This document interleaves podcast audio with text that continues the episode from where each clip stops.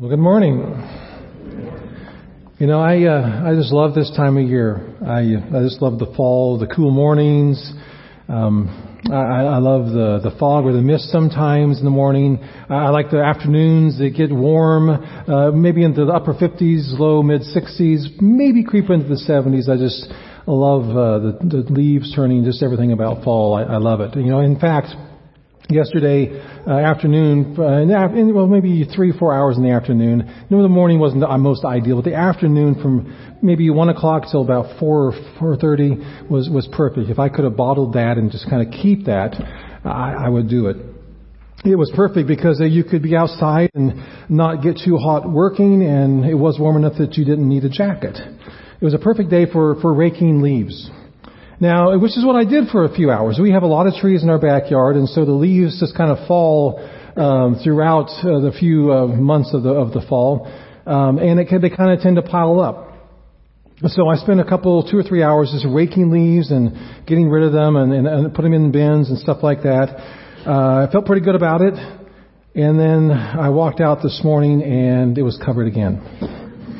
Um, did all that work um, and didn't seem to make a difference. Now, does that frustrate me? Do, do I feel like I wasted my time and my energy? No, I don't. I, I kind of see it like uh, doing dishes uh, for a big family gathering at Thanksgiving. You know, um, you can do dishes along the way while the preparation is happening. You can do dishes between uh, dinner and dessert when you clear the table. Or you can wait till the very end when the dishes are piled high and the food is dried and the turkey's kicking in and you're tired, personally I would rather do them throughout and stay ahead of them, which is why I raked yesterday. I knew the grass would be covered again today. Uh, now, just to clarify, uh, a few of you from the, the first service, uh, after I shared this opening, uh, took it as, construed it as I was voluntary to come in and do their leaves. Uh, that is not that is not the case. I I would be glad to do that, except I do not want to deprive you of, of simple pleasures. So, uh, but there, there's something about being outside this time of year, you know, uh, and uh, and seeing something tangible. You get outside, you work, and you feel like, okay, I did that, I did that. You know, you can see different things. It just kind of it, it feels good to me. It's satisfying uh, to me. And, and I think maybe that has to tie in with, with all human beings have this need to be able to do something, see a task, and have it done at the end of the day. You have to be able to look and see, I did that, I cleaned that, I took that, checked off these things off my list. Uh, and, and, and I think it also ties in because as human beings, we're created with this this need to accomplish, to to feel like what we've done is making uh, you know a difference. You know, like like a farmer, they they they they plant, they water, they tend, they wait, they cultivate, and when the last truck or trailer is emptied and the grain bin is full or been taken to the elevator, there's a sense, usually of satisfaction, isn't there? And, you know, and, and gratitude. Now, now, most of us aren't farmers, and many of us have a farm background, or you know, at least had some time on the farm, maybe a summer job. So, with raking leaves and doing yard work is about as close as we're going to come to, you know, bringing a, a harvest, a harvest home. But but we, we, we get the satisfaction when we, when we do something like that, when we gather these leaves and we, we, we, we get rid of them and we clean up the lawn and we feel like we've accomplished something at the end of the day. And I think that's kind of a metaphor for our lives, isn't it? Uh, isn't it what we want is that to know that our work and our efforts, not just at the end of the day or the month or the year, but the end of our lives, that it really accomplished something, that something tangible was, was, was achieved. Uh, we, we want to know that all our work and efforts, uh, that it was worth it in the end, that, that there's a payoff, there's a, there's a reward for what we've done. Well, today we're continuing a short sermon series on, on generosity or stewardship or giving. And um, as I said last week, this topic sometimes makes people feel uncomfortable. Uh, I, I, get that. But as I also said last week, this topic is one that we can't avoid. I mean, uh, in light of Jesus' teaching, in view of a lot of the teaching of Scripture about uh, how we use our money, uh, how generous we are, how we give, and things like that. So, so last week, this week, we're going to be talking about it. And I, and I hope that, you know, rather than maybe tune me out and say, well, I've heard this before, I heard it last week, or rather than maybe, you know, getting defensive, perhaps, that we, and I use we because, you know, when a preacher preaches, he's usually preaching also to himself as well as the congregation. Uh, that we hope that we will allow the Holy Spirit to speak to us. Uh, and I hope that we'll allow the Holy Spirit to reveal where we need to make changes in regard to generosity. And, and I hope that we allow the Holy Spirit to shape our thinking and our actions so that we live and we love and we give more and more like Jesus. So let, us take, let's take a look. Let's dig in. How can we manage our resources in a way that at the end of our lives we feel like it, it was worth it, that we yield a, an abundant harvest? Well, according to, to Paul, in the passage you read today, it is to give generously. He writes this in verse 6. Remember this, whoever sows sparingly will also reap sparingly, and whoever sows generously will also reap generously. That's often called the law of the harvest. You know, you reap what you sow. We, we try to teach our kids that. You know, you make this choice, you're going to have these consequences. You reap what you sow. Uh, we know how that works. You, you, you sow corn, you reap corn. You can't sow corn and expect to reap wheat. Uh, yeah, and not only that, but the more you sow, the more you reap. If you sow 10 acres of corn, you're not going to have 40 acres at the end of the fall. It doesn't work that way. So the more we scatter, the more we gather. And, Paul then takes this, this law of the harvest that we see in farming, we see in life, and he applies it to, to finances and to, you know, to, to generosity. He says, in the same way that a farmer sows generously, reaps generously, a person who gives generously is blessed generously. Put another way, the more generously we give, the more abundantly God provides. Now you might be thinking, well, wait a second, what about the health and wealth gospel? And we're going to get to that. That's not what we're saying, but hang on to that thought. We'll come back to it. So, so one of the reasons, the context here, is one of the reasons that Paul uh, is, is addressing this topic. One of the reasons he wrote Second Corinthians was to follow up on something he, that he had done and asked of the Corinthians in the first letter. Uh, in, in, the first letter, he had asked them to take up a collection uh, because the believers in Jerusalem were being persecuted. Uh, they were under, they were in tough times financially. They were suffering actual, real physical needs. They were suffering the hardship. And so Paul uh, sees this as an opportunity for the, the body of Christ the Gentile churches in the region to come together and support their brothers and sisters in Jerusalem. And so he writes letters to the churches. And we have the first letter to the church in Corinth. And, and apparently, reading between the lines, uh, that the church in Corinth said, Yes, we'll do that. We'll take up an offering. Uh, we'll support the Jerusalem church and we'll send it on. But as of yet, apparently, they haven't, they haven't done that yet. They haven't, you know, followed through on their, on their pledge. And, and so Paul writes this letter, kind of a follow-up. It's a good, it's a good fundraising technique. You follow up to remind them, hey, remember you said you were going to do this? Uh, and, he, and, he, doesn't do it to shame them. He just wants to give them opportunity to follow up on their conflict, on their on their on their commitment. And, and we, we, we don't know why they haven't. And I don't think they've forgotten about it, but maybe they're going through a tough time. Maybe unemployment's high. Maybe there was a natural disaster in in Corinth. Um, you know, uh, maybe inflation's up and interest rates are up and maybe they, they're concerned about their own financial needs. Um, maybe there wasn't a hardship and they just thought, you know, we've, we've worked hard for this. We have our own needs. We have our own ministry dreams. And so we, we're, we're just, we're not going to follow through. Whatever reason they, they were reluctant to part with the money that they had committed. You know, several years ago, Ted Turner, maybe you recall, he made a, it was a huge splash, a big buzz when he pledged to give $1 billion to the United Nations in their, their charitable work. He was going to do this over 10 years. And at the time, it was the largest financial or philanthropic, philanthropic gift ever given. Uh, but you also remember that his financial empire came into trouble and he was not able to fulfill the pledge, though he promised to do so. Well, we know what that's like. You know, on a smaller scale, you know, we, we want to help this person, we want to help this family, we want to commit to this ministry, or whatever it might be. We want to be generous, but when push comes to shove, it's not easy to do that sometimes, is it?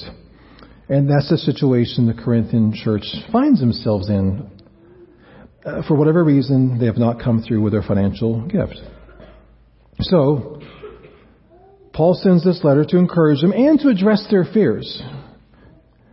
because uh, apparently they were worried, well, if we give, we won't have enough to take care of ourselves and this and that. So Paul reminds them of the law of the harvest. The more you give, the more you gather. If they would be faithful, he says, God would not only provide all that they needed to keep their commitment, but he would ensure that their gifts accomplished good things in Jerusalem. It would be not wasted. It would be worthwhile. It would reap a harvest. So there's more going on here than just a, a fundraising letter from, from Paul.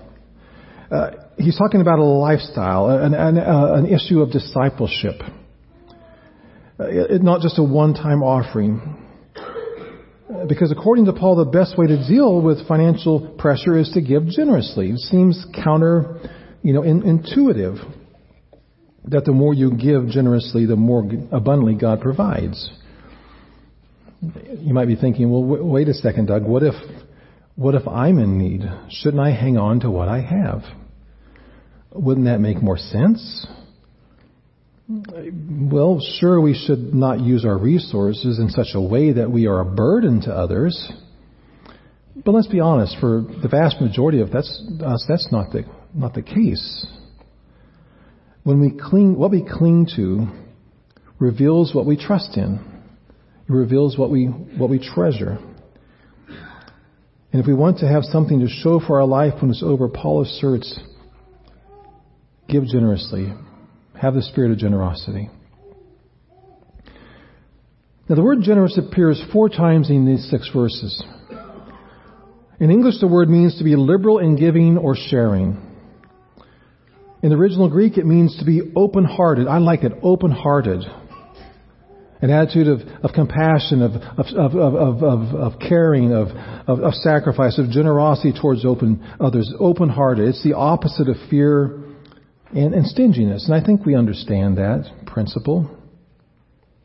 But what does it look like? What, what, what makes it generous giving? Well, well, first of all, according to verse 7, generous giving is, it's personal. You know, Paul writes, each one of you should give. This is not just left to those who have the resources or to certain people who have the spiritual willingness or ability. He indicates that he expects everybody, a part of the body of Christ in Corinth, to contribute something to help their brothers and sisters in, in, in Jerusalem. And there would have been all kinds of people in that church, just like in our church. A variety of people. In their case, there would have been working class, wealthy people, people in between, maybe even some slaves.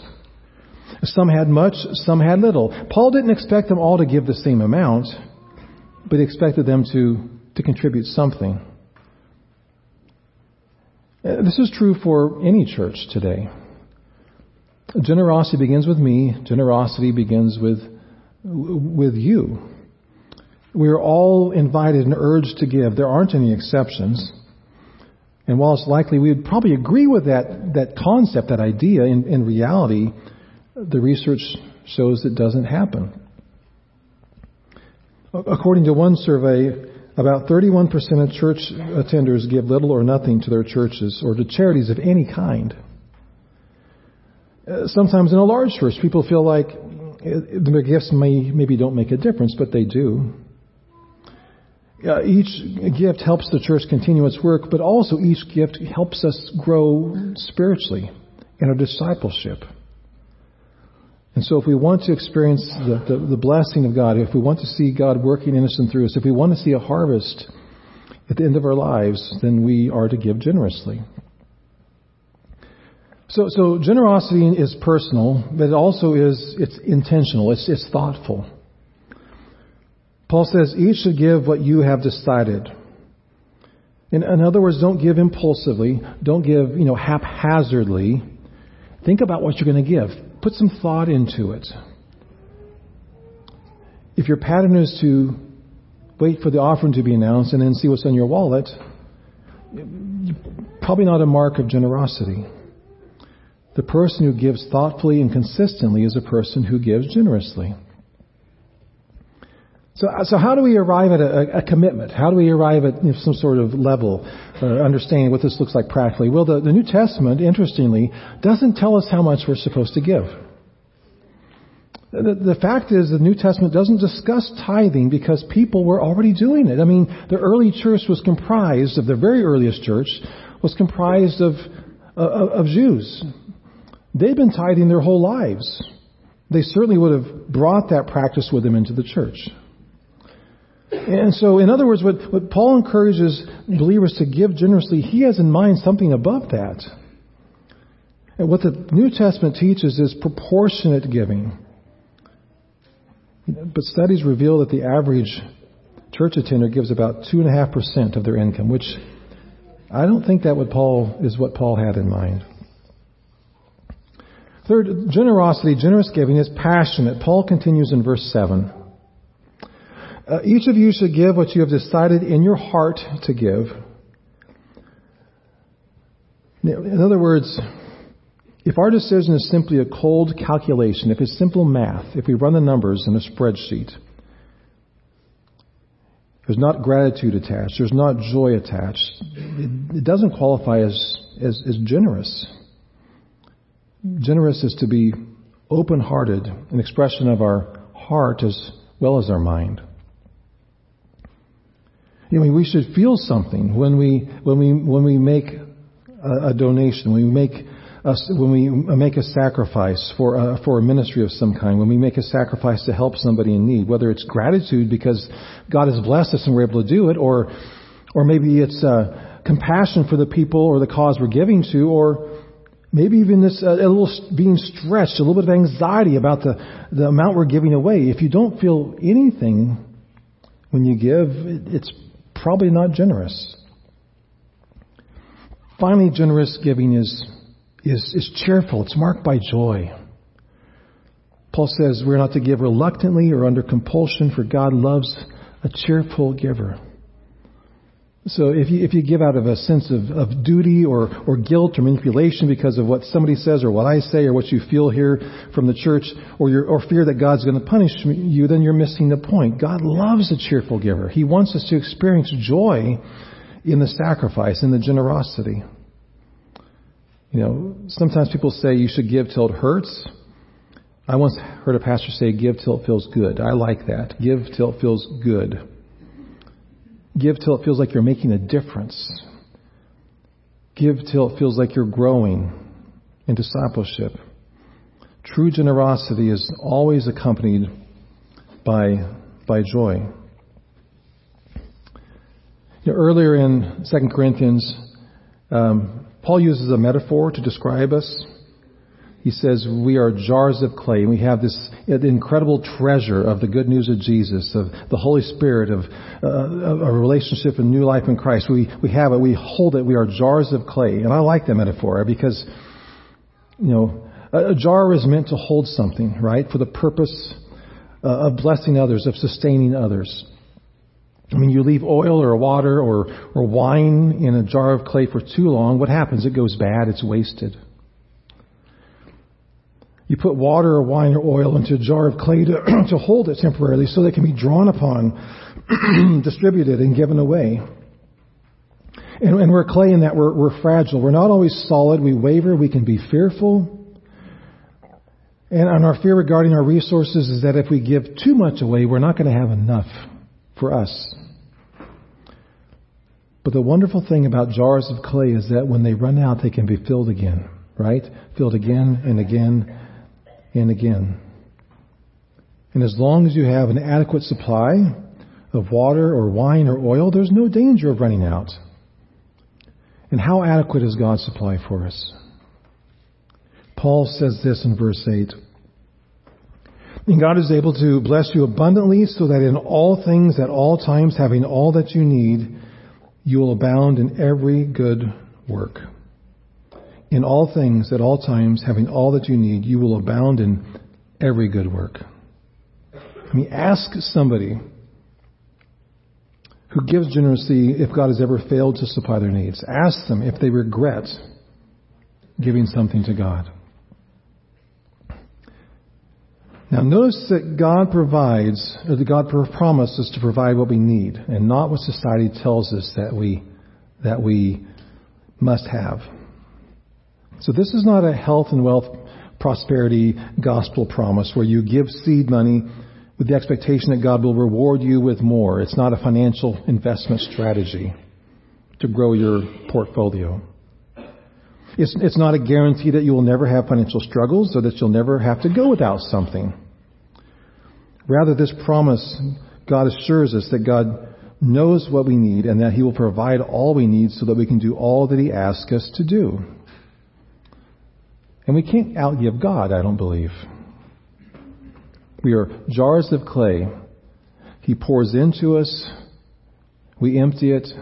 He fills us. Over and over the cycle happens.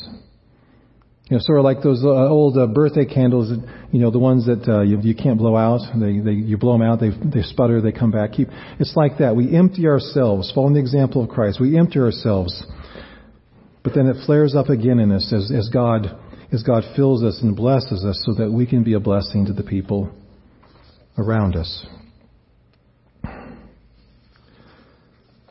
So giving generously means giving personally, thoughtfully, passionately, and cheerfully. And the law of the harvest simply says that when you give generously, you will find that you have everything that you need. That you'll have everything that you need to do and to give as God calls you to do. But here's the catch. In order for the law of the harvest to work, you have to give first and receive later. You have to act in faith to see the reward later. It's like the farmer who goes out and buys seed and puts it in the ground and, and waters and, and cultivates and trusts that the rain's going to come and the sun will shine and it's going to grow and that there'll be a harvest down the line. Sowing seed is a is an act of, of faith. So is sowing generously. So how do we manage our resources and our lives in a way that will reap a harvest down the road? Remember the principle you reap what you sow. And when we sow joyfully and we sow generously, God promises we will reap generously. Let's pray. Father, we're grateful for your word, and we thank you for the example that you have given us of, of generosity. You have generously blessed us with life, with an amazing world in which to live, you bless us with family and friends. Uh, Lord, you have blessed us with your word and your spirit. You bless us with the body of Christ. And of course, most supremely, you've blessed us with the gift of your Son, who gave of his life sacrificially, willingly, lovingly. So, Father, grow us and stretch us that we would become more generous, that we would sow generously with our lives, our resources, and Lord, trusting that you will meet the needs that we have, and Lord, that you will take um, take our sacrifices, take the things that we've sown for your kingdom, and, and we trust that you will use them for your glory, and at the end, it will all be worth it. It'll all make a difference. In Jesus' name, Amen.